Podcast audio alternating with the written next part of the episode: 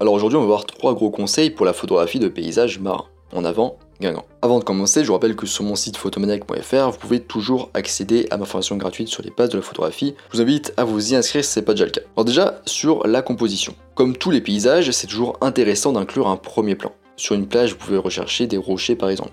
C'est souvent ce qui se fait. Ou éventuellement des traces de pas. Essayez en tout cas de trouver des éléments qui forment une sorte de ligne ou euh, des formes qui vont guider le spectateur vers un point d'intérêt plus important comme par exemple la mer ou un voilier, un bateau sur la mer.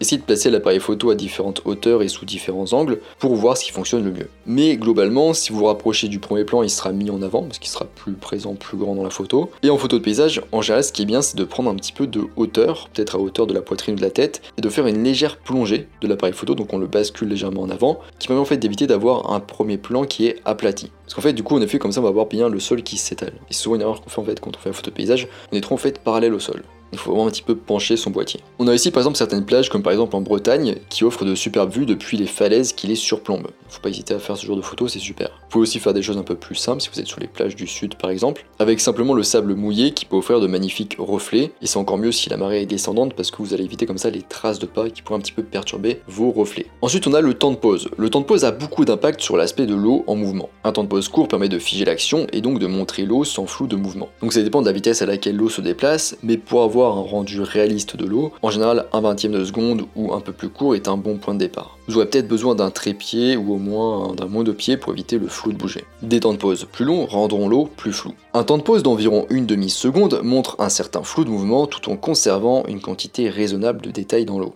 Au-delà d'une seconde, l'eau commence à se troubler un petit peu et à donner un effet de brouillard qui en général est assez apprécié du grand public. Donc le temps de pause dépend généralement de vos préférences personnelles, mais parfois la lumière présente ne vous laissera pas trop le choix. Par exemple, en début ou en fin de journée, vous pourriez avoir trop peu de lumière et vous pourriez être obligé d'allonger un petit peu le temps de pause pour faire entrer plus de lumière et exposer correctement. Vous pouvez aussi éventuellement augmenter vos ISO pas avoir augmenté votre temps de pause. On pourrait aussi ouvrir plus pour compenser, mais en général en photo de paysage, on évite parce qu'on veut un maximum de détails visibles dans notre photo. Enfin, on a les filtres. Donc il y a deux types de filtres qui pourraient vous servir pour les photos de paysage marin.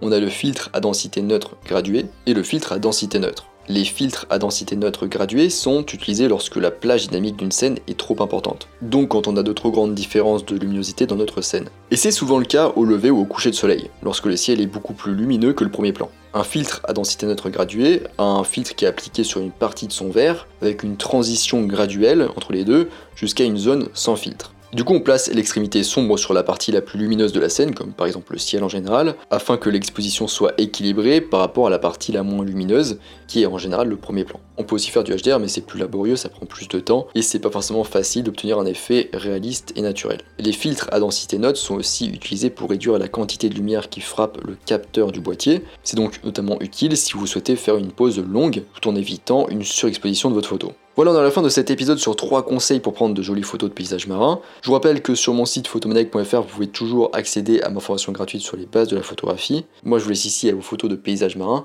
et je vous dis à bientôt sur les internets mondiaux.